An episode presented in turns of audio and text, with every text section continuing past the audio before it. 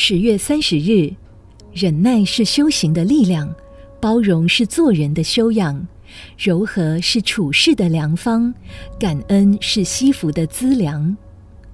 你曾经被人拒绝过吗？当下的感觉是释然呢，还是难堪呢？一个好的主管，一个能干的人才，不轻易拒绝别人，即使拒绝，也要有替代，因为要懂得拒绝的艺术。拒绝要有代替，因为拒绝是很难堪的事，所以我们应该要学会拒绝的艺术。例如，不要立刻拒绝，不要轻易拒绝，不要生气拒绝，不要随便拒绝，不要无情拒绝，不要傲慢拒绝。如果真是不得不拒绝的时候，也要注意维护对方的尊严。例如，语言要婉转，态度要和善，最好脸带微笑，让对方了解你的真诚、你的善意。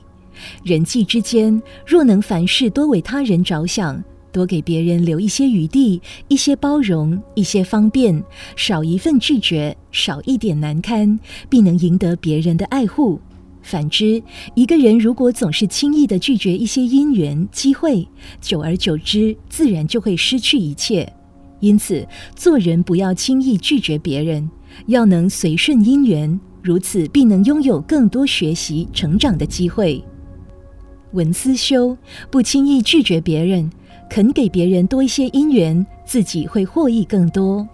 每日同一时段与您相约有声书香。